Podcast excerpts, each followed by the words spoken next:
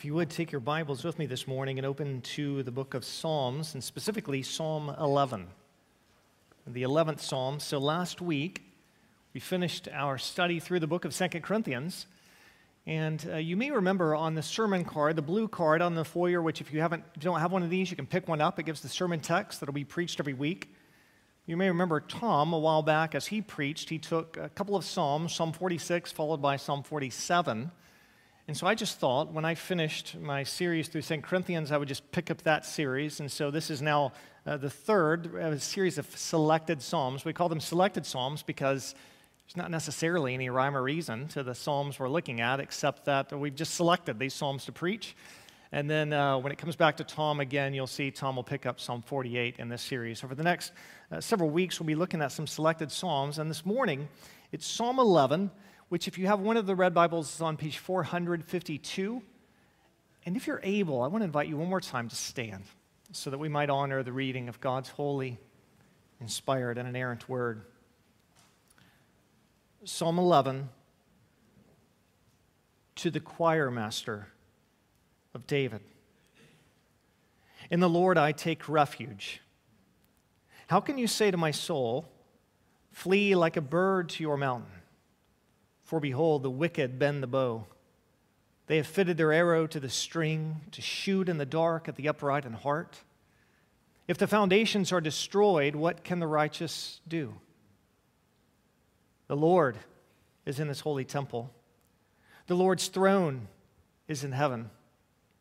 His eyes see, his eyelids test the children of man. The Lord tests the righteous, but his soul hates the wicked and the one who loves violence. Let him rain coals on the wicked. Fire and sulfur and a scorching wind shall be the portion of their cup. For the Lord is righteous. He loves righteous deeds. The upright shall behold his face. Would you remain standing as we pray once more? Father, we ask now for your blessing on the preaching of your word. I have no doubt, Father, that many of us whose position in life may not be what we anticipated or are finding struggles this morning need this psalm. And Father, there can be a great temptation when we gather like this for for the words to come and hit us and kind of roll off our backs or, or not penetrate our hearts. And the evil one is active, trying to pluck away seeds. So we pray this morning that you would allow your word to deeply root in our hearts and produce the fruit of obedience in our lives so that we, like David in this psalm, might find ourselves walking in enduring faith. This is what we pray for, and we ask for it by the power of your Spirit, by your grace, and in the name of Christ. For it's in his name we pray. Amen. You may be seated.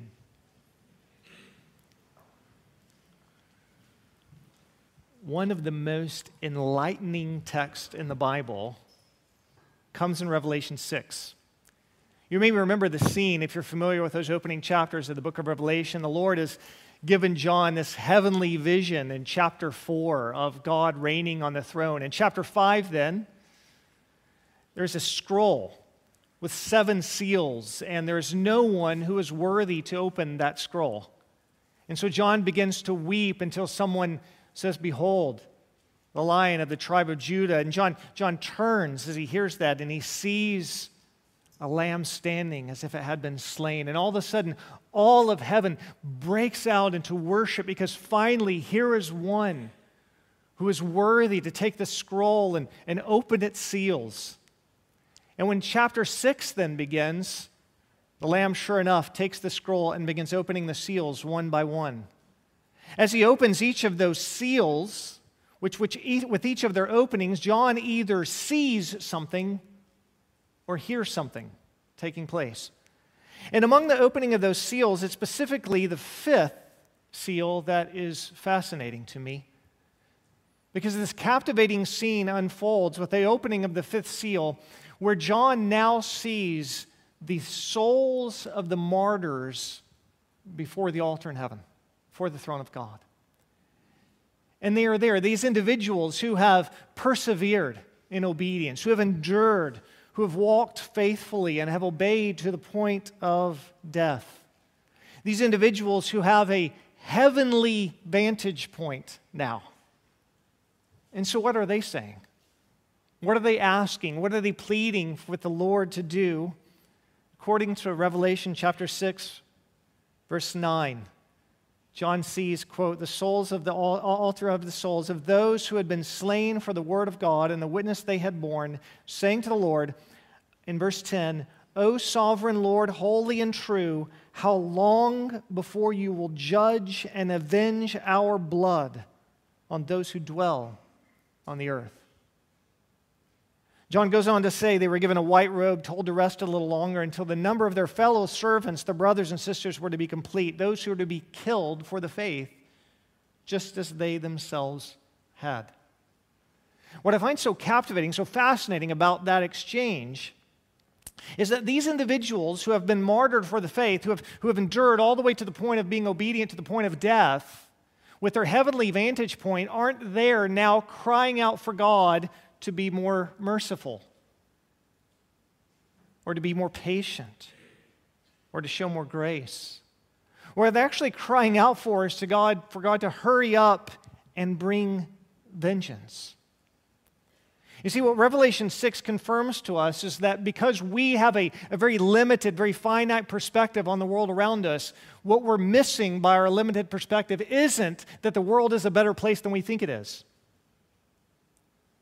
By our limited perspective, we are being shielded from the viewpoint of those who are in heaven, shielded from the multitude of rebellion and violence and debauchery that fills this planet.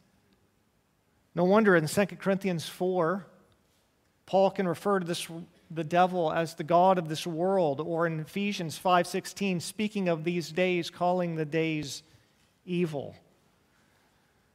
But for believers throughout most of history and in many spots in the world today, this would not at all be surprising. We read in the early chapters of the book of Acts, intense persecution breaks out against the church. Again, that continues. And when you read the book of Revelation, in Revelation chapter 2, the Lord is going to tell the church, Behold, the devil is about to throw some of you into prison that you may be tested. Be faithful unto death, and I'll give you the crown of life. As I've mentioned, in some pocket of the world, ever since then, believers have been suffering persecution, even to the point of death. But we don't have to think about the other side of the world because my guess is for many of you right now, you feel like your life has been wrecked because of sin. To tell you that we have the enemies of Satan and sin and death is no surprise to you. Perhaps you've been the victim of great sin against you. You feel like there is darkness all around you. Maybe you feel this morning that you don't know how to pick up your leg and take the next step, let alone persevere in obeying Jesus Christ to the end. You don't feel like you can make it to the end. If someone were to describe your surroundings, you feel like they should say something like, All of life is crumbling around you.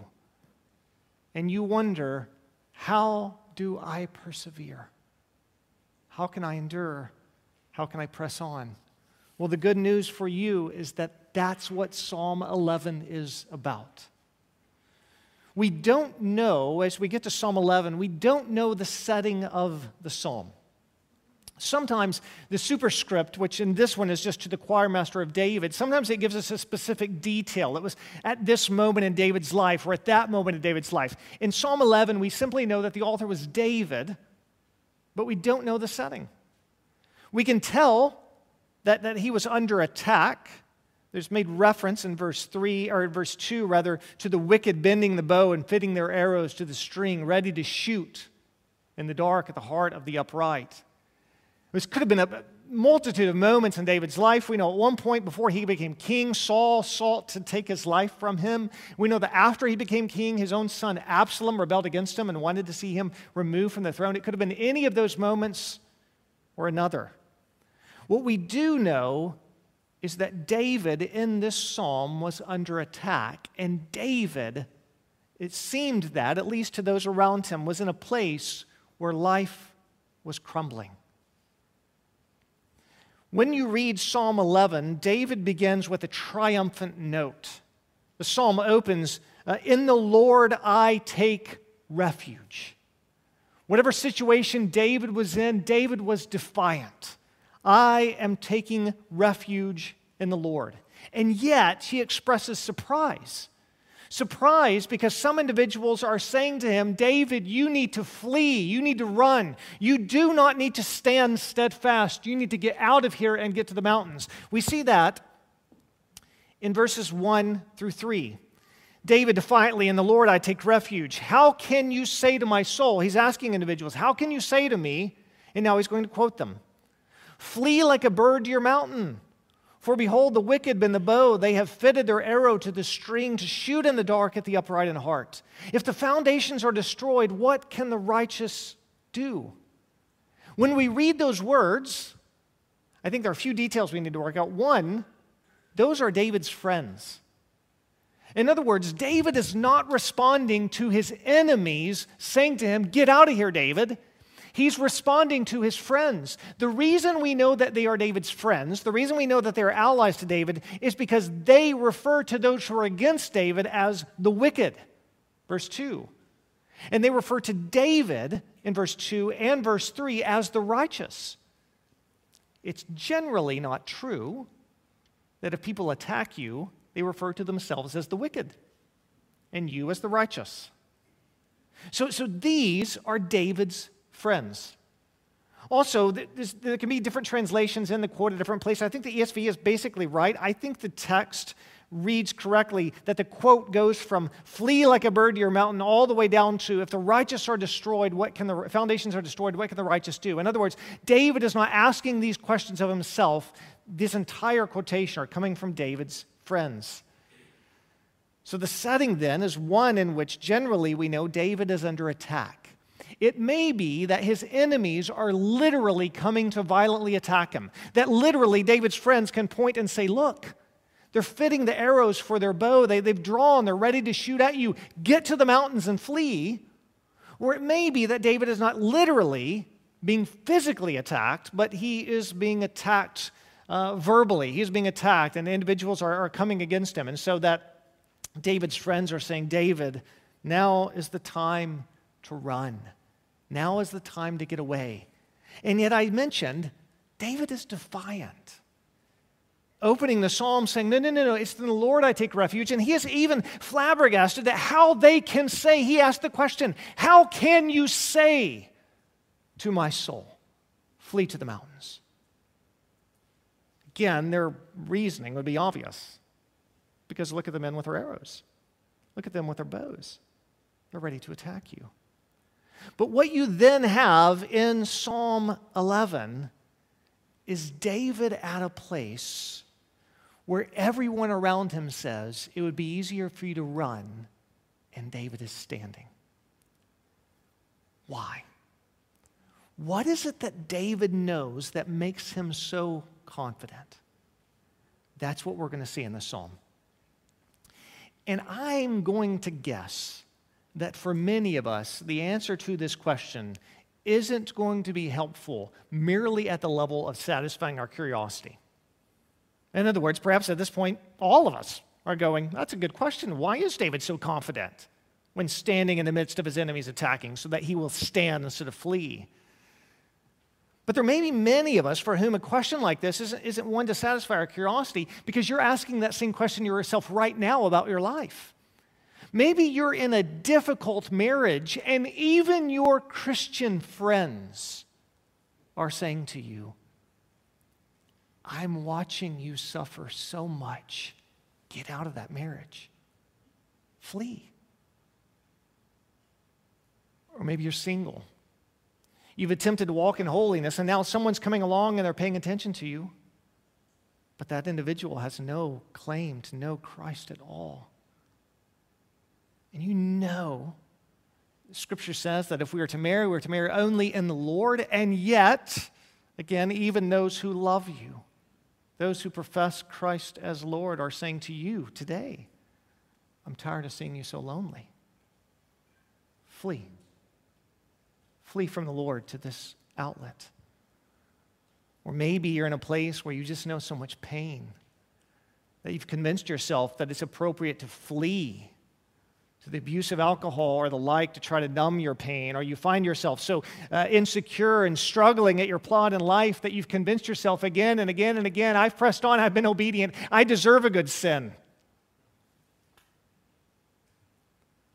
And you need the answer that Psalm 11 provides because you, like David, need to stand firm and you need to obey when it feels like life around you is crumbling and perhaps even those who know you and love you are telling you to flee. So, what is it that David knew? What is it that David called to mind and remembered so that he could confidently stand and endure an obedient faith? Three things. The first one is this the Lord rules and reigns. The Lord rules and reigns. In verse 4, after David in the first three verses has defiantly said, How can you say this to me? The Lord is my refuge, now begins to tell his friends why. Why it is he feels confident to, to seek the Lord and to not flee. He says in verse 4 The Lord is in his te- holy temple, the Lord's throne is in the heaven. Now, is in heaven. Now, we could read that the Lord is in his holy temple, the Lord's throne in heaven. And we could read that and think that what David is saying is that the Lord is distant, as if he is, as if he is away. But, but that's not what he's saying when he's, when he's making reference to heaven. He's not, he's not communicating the Lord is distant from me. What he's communicating is that the Lord is exalted and the Lord is ruling and the Lord is reigning. If you look through the rest of the Psalter, you'll find that this consistently comes up, this, this reference to the Lord uh, reigning from the heavens. So, for example, in the very opening of the book of the Psalms, by the time you get to Psalm 2, the psalmist is asking, Why do the nations rage? Why do wicked men plot evil things against the Lord?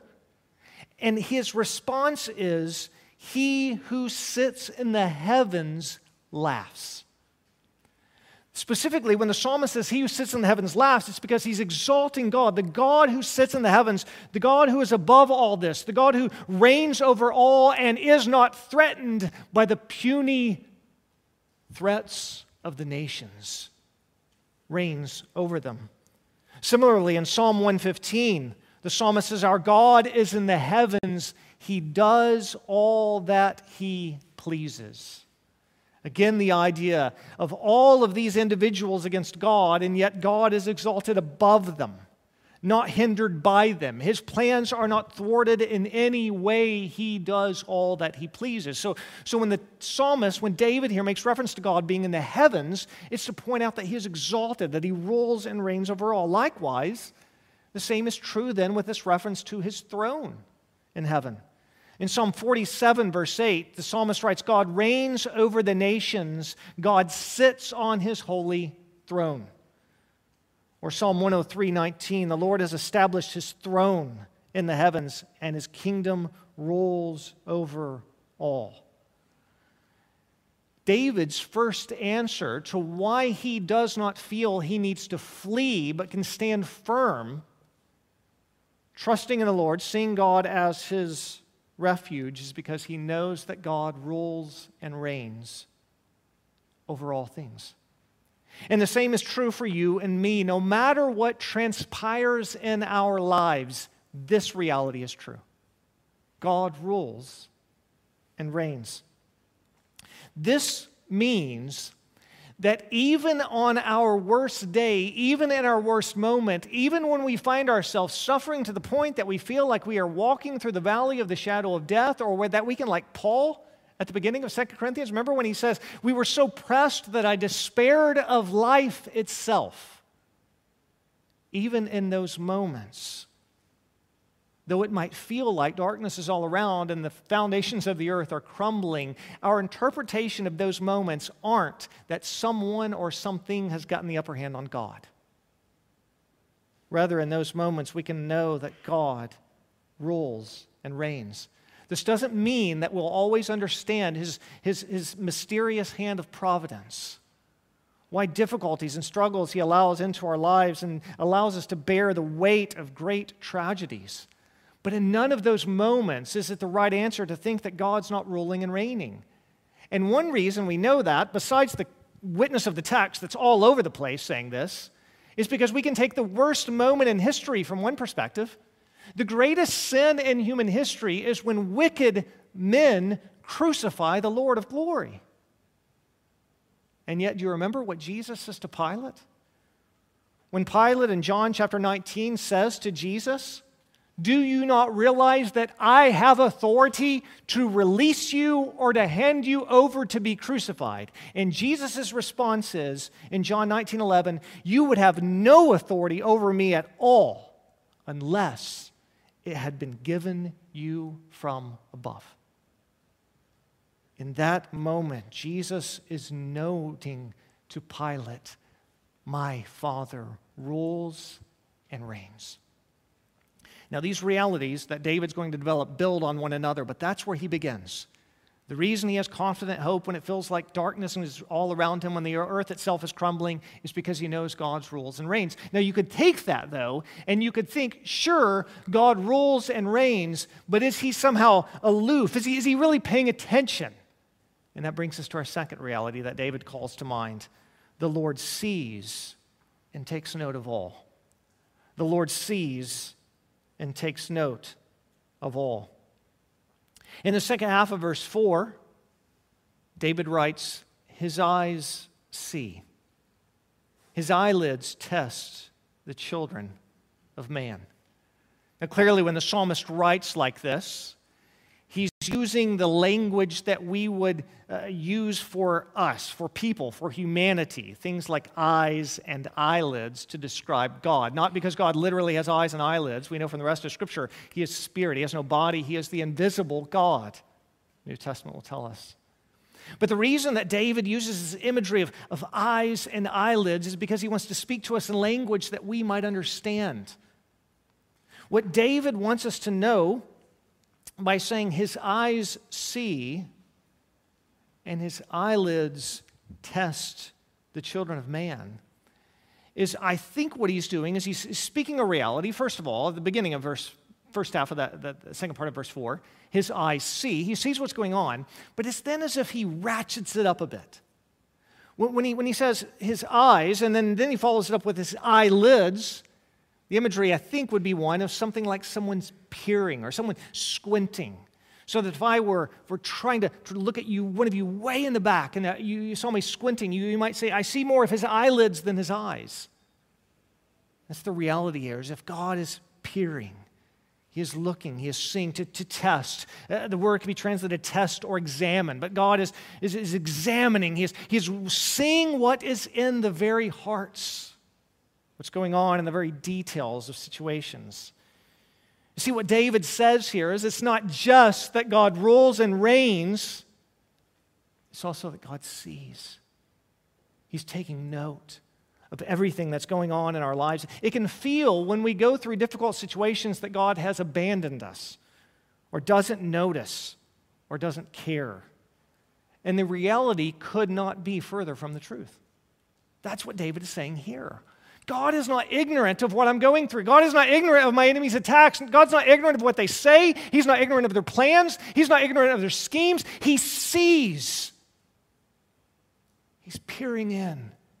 He's taking note. This is the same reality that when you get to the New Testament, Jesus is picking up on when he reminds us. He says, Are not two sparrows sold for a penny?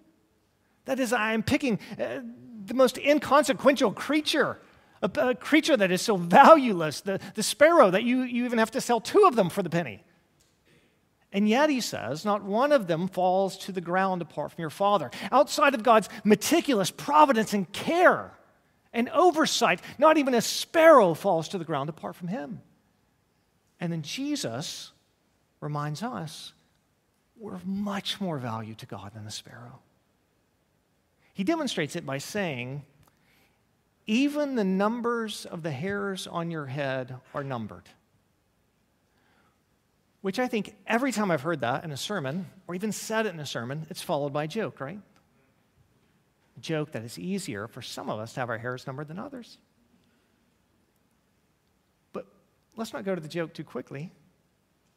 Let's feel the weight of this point. God is so meticulously crafting and overseeing every detail of your life that something as inconsequential as the number of hairs on your head that doesn't matter. But god knows it. He's numbered them you see, what Jesus is reminding us there is that God is taking note of every detail of our lives. He knows us better than we know ourselves. That's the reality that David was resting in. His eyes see, his eyelids examine the children of man, his eyelids test the children of man. His eyelids knows what's going on in our lives. What this means is that for you and me, is that God knows everything that's in you and that has happened to you and everything that's taken place in your life. He knows what you've been through, He knows what's been done to you, He knows your insecurities, He knows your fears, He knows your doubts, He knows everything that's going on in your heart. He knows how hard it's been for you in the battle against infertility with every passing month. He knows how difficult your hard marriage is. He knows how hard it is for you to be alone and desperately wish someone would come along, call you to walk alongside of them.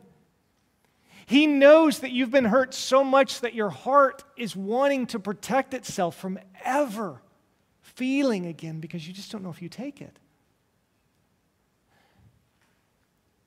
God knows the details of your life so well that He could write your life story better than you could. He knows it from the inside and out. This is what David is saying.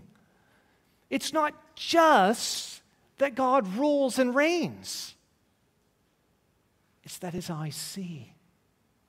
He knows. He is with us. Now, this doesn't mean that He will keep us from suffering. Far from it. In His infinite wisdom, He will take us through paths of excruciating, difficult realities. Realities that will cause us to shed tears.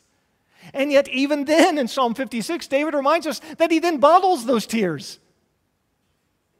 He, he takes the, the anxieties in our life that cause us restless nights and he writes them down in his book when all of our days he has already written in his book. This is David's point. His eyes see. The Lord sees and takes note of all. Now, again, following these, we might say, okay, it's not just that God rules and reigns, but is aloof or doesn't care. No, no, the God who rules and reigns sees and takes note. He knows the details of going on in our lives, but then we could go wrong there. As if God is, is, is simply one who is, who is able, as if God the Son, we know He can, has compassion, He can empathize with us, sympathize with us in our weaknesses. So we might then say, well, then is God one who rules and reigns, who sees what's going on, but now is powerless? And the answer again is certainly not, which brings us to our third reality. What David calls to mind the Lord will exercise justice. The Lord will exercise justice. In verse 5, after saying in verse 4, his eyelids test the children of man, his eyelids examine the children of man, he knows the details, he knows what's going on in our heart, he's pulling out and exposing what is in us. In verse 5, he reminds us of that truth again. The Lord tests the righteous. The Lord examines the righteous. The Lord, uh, throughout how he's working in our lives, knows and exposes what's in the heart of the righteous. But notice how he then pivots and what he says about the wicked. But his soul hates the wicked and the one who loves violence. David then says, Let him rain coals on the wicked and then he notes that indeed will be their suffering. Fire and suffering and scorching wind shall be the portion of their cup. In other words, what David is saying is God is going to execute justice against his enemies. A big deal when David writes Psalm 11 and David's friends are saying, You have enemies. The enemies of God are your enemies. And David's reminding them, But God rules and reigns. He sees and takes note of all, and God will execute justice. He will pour out his wrath on his enemies. Their, their cup what they will drink on the final day will be the cup of the wine of the wrath of God measured out in full. The words David uses is fire and sulfur and a scorching wind, they will drink. And notice, notice that God's judgment is personal. This happens, it seems like every generation. Someone begins to interpret the judgment of God as if it's just a mechanistic thing. That God's wrath is shown simply in the fact that uh, someone gets drunk and has a car accident and loses their arm. Well, well that's the wrath of God. Well, well, yes, it is in a certain sense. God's judgment is being shown in this age. It's being shown as He gives individuals over to their sin. Yes, God's judgment is being shown, but that's not the only way God's judgment is shown. On the final day, we are told that we will be thrown into a lake of fire. In fact, Hebrews 10 31 reminds us it is a fearful thing to fall into the hands of the living God. God will be the one who will personally and furiously pour out his merciless wrath, which is why the psalmist uses the language of his soul hates the wicked. 14 times in the first 50 Psalms, we read that God hates the wicked. Judgment is terrible. God's answer to those martyrs before the, soul, before the throne of God above is not. Though you're asking for vengeance, I will not bring it. His answer is vengeance is coming, just wait a little longer. But it is sure and it is certainly coming. God will judge his enemies in his wrath and merciless fury. And yet, there's another side to this justice as well. David continues in verse 7 For the Lord is righteous, he loves righteous deeds. The upright shall behold his face. Here is the exact opposite. If in the verses 5 and 6 we are told that the wicked will be the objects of his personal, furious, merciless judgment, drinking down the cup of his wine, of his wrath, of fire and sulfur. Now we are told that the righteous will see his face. We, the reference to, to seeing God's face in the Bible is to be the, the objects of his blessing. It's why when we uh, quote the benediction from number six, we, we talk about the Lord turning his face to shine on us, a note of blessing. This reality that, that we will see God's face means we will dwell with him forever. We will be the objects of his blessing. We will be blessed by him. Those of us who know we do not deserve it, if our faith is in Jesus, who's lived and died and was raised, and we have been credited with the righteousness of God by righteousness of Christ by faith, we will see his face and live. Now, what's interesting, I think, is that verses 5 through 7, although I think all three of those verses make this one point God will exercise justice justice toward his enemies and that they will bear his wrath, and justice toward those whom he has redeemed because he will save them, which is again an act of justice because Christ has died for us, been raised for us. As much as we say rightly so, we are the objects of his mercy because Christ has lived and died and been raised, and we are united with him by faith so that what's true of him is true of us. It would be unjust for God to punish one who is united with Christ, which is why John can tell us that as we confess our sins, he is faithful and just to forgive us our sins and cleanse us from all unrighteousness. But I think sometimes when we see verses 5 through 7, this idea of God judging the wicked and, and saving the righteous, we see as, as if they are greatly differentiated realities. Realities that must be separated in, in such a way as if God is acting this way here and that way there. But when you read through the Bible, this reality of God saving his people as he judges his enemies are consistently brought together. Think of the first promise God makes to Adam and Eve to save them. Genesis 3:15. We talk about it as the first gospel, the, the first reference to God is going to redeem you. Do you remember how that first glorious and merciful promise of salvation sounds? It sounds like a threat to the enemy, right? He says to the serpent, You will be at enmity, the offspring of the woman, and, and your offspring will be at enmity one another. You will bruise his heel, he will crush your head. It is when Satan's head is crushed that through that act of judgment, deliverance happens. Or think of the Exodus. When God brings the Israelites out of Egypt, they come through the Red Sea, and Moses decides to write this great song. Is it all just a song of flowers and lilies? God, you saved us. No, it's about God crushing the Egyptians. He crushes his enemies as he delivers his people. It's why I've joked before that if you read the song of Hannah after she finds out she's pregnant, or the song of Mary after she told she bears the Christ child, you feel like, good grief, it feels like the hormonal imbalance is really getting going. I mean, he will cast down the proud in their conceit. I mean, how many of you said that when you got the positive pregnancy test? Praise God, he will judge the wicked. But the reason they're saying it, and it's not out of place, is because what they're saying is God will save his people through one and the same act as he judges his enemies. It's why when you get to the end of the Bible, through the book of Revelation, they are celebrating the fact that the harlot is judged, the false prophet is judged, the beast is judged, the, the, the, the devil himself is judged, thrown into a lake of fire, and they celebrate. Why? It's because when God judges his enemies, when Satan and sin and death are finally dealt with, it will mean the salvation of his people. And this is what David's saying now.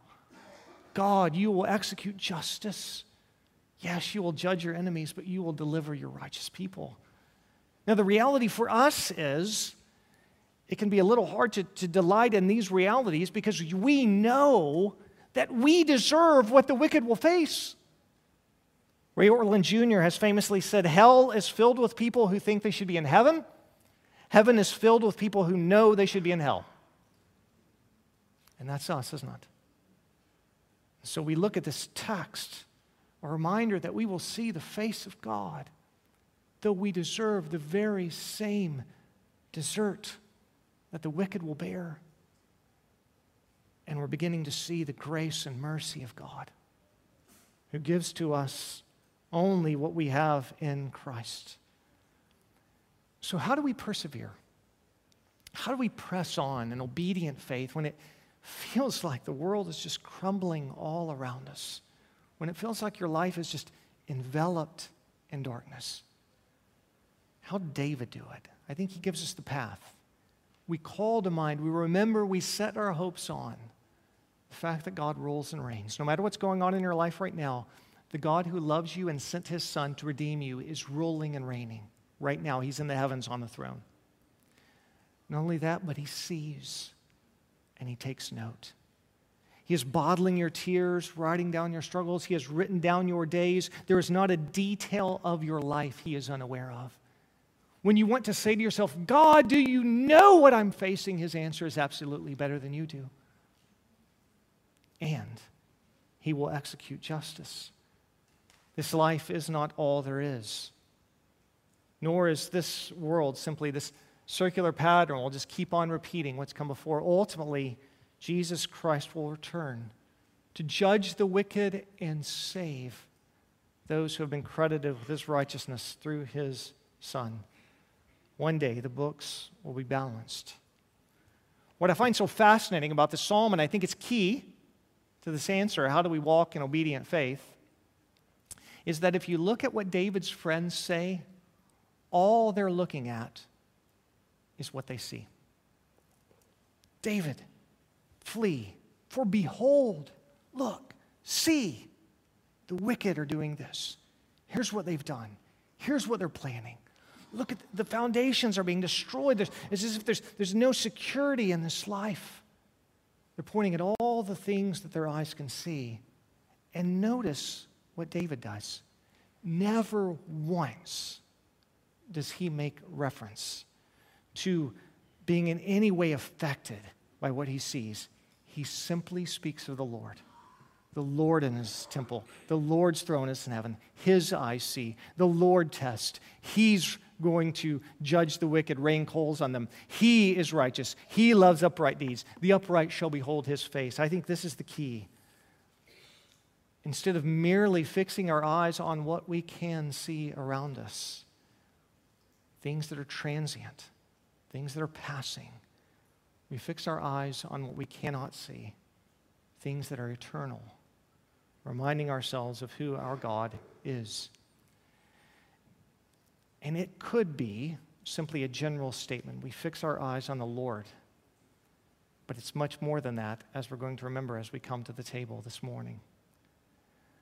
Because every Sunday, it's an opportunity for us to remember that as we fix our eyes on the Lord, we're fixing our eyes on the one who has already met our greatest need Jesus Christ lived for us, died for us, and was raised for us. And so this morning, if you're not a believer, then you're among that group right now that will, on the day of judgment, face his wrath. In the early chapters of Revelation, as the text goes on after chapter 6 and speaks of the, those who do not know Christ bearing his judgment, it says they will be tormented day and night without rest. So, my question is this if you're not a believer this morning and you're facing the wrath of God, right now it's bearing down on you, waiting for the day of judgment. The language of Romans 2 is you're storing up for yourself wrath on the day of wrath. If you're there this morning, here's my question for you Why would you die in your sins and face the furious, merciless wrath of God when you don't have to. And here's why you don't have to. If you'll repent of your sins and place your faith in the one, the Lamb of God, who lived, died for our sins, was raised from the dead on the third day, if you place your faith in him, then your sins have been paid for at the cross. If you place your faith in Him, then His perfect righteousness is credited to your account so that you can stand on the day of judgment and be received into His kingdom.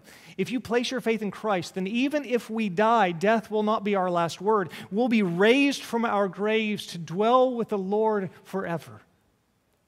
And the call to you is to turn from your sins, turn from resting in yourself, trusting in yourself, and look to Christ as your only and sufficient hope.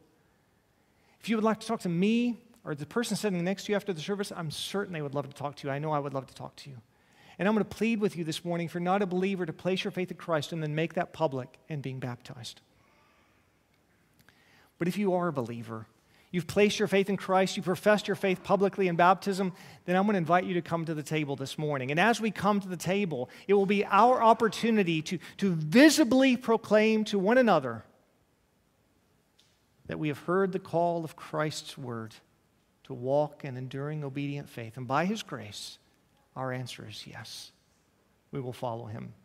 So here's how we're going to come to the table this morning. These trays are filled with stacks of cups, two stacks, uh, one, one stack of two cups together. The bottom one has bread, the top one has juice. What we're going to do is we're going to allow the first row to come, and they'll come from the outside and they'll walk around, and we'll have two of the pastors here and we'll hold out the tray, and you'll take one stack of two cups, and you'll go back into your row, into your seat from the inside, and the second row will follow, and the third will follow, and the fourth, and so on and so forth, all exiting from the outside and then entering back into your row on the inside. So to become a smooth line. If you're in the balcony, if you'll come to my left, and if you're in the back, if you'll just judge which line is shorter and kind of even them out and come.